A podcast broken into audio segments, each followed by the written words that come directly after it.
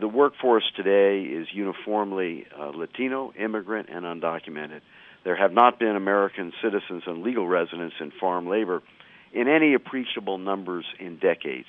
The biggest concern that farm workers have today isn't so much winning better pay and benefits, it's getting a green card. It's being able to legalize their status, because it is that immigration status that makes them so vulnerable to being abused and exploited. And Mark, to piggyback on what you just said about immigration status, what do you think is one of the biggest injustices in the workplace that farm workers face today?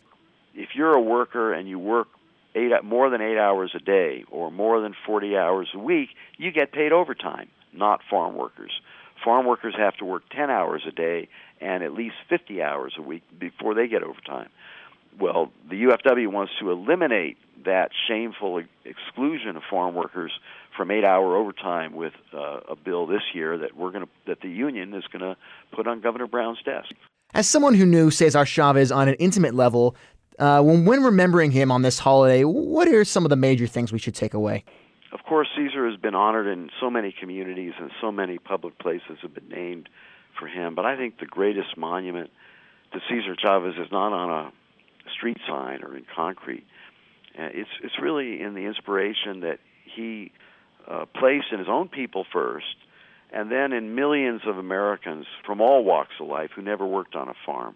The inspiration to work for change, the inspiration to be selfless, to engage in self-sacrifice and be of service to others. And Mark, as a personal aide and friend to Cesar Chavez for many years, can you tell us about one particular incident that stands out amongst the rest that really captures the man that was Cesar Chavez?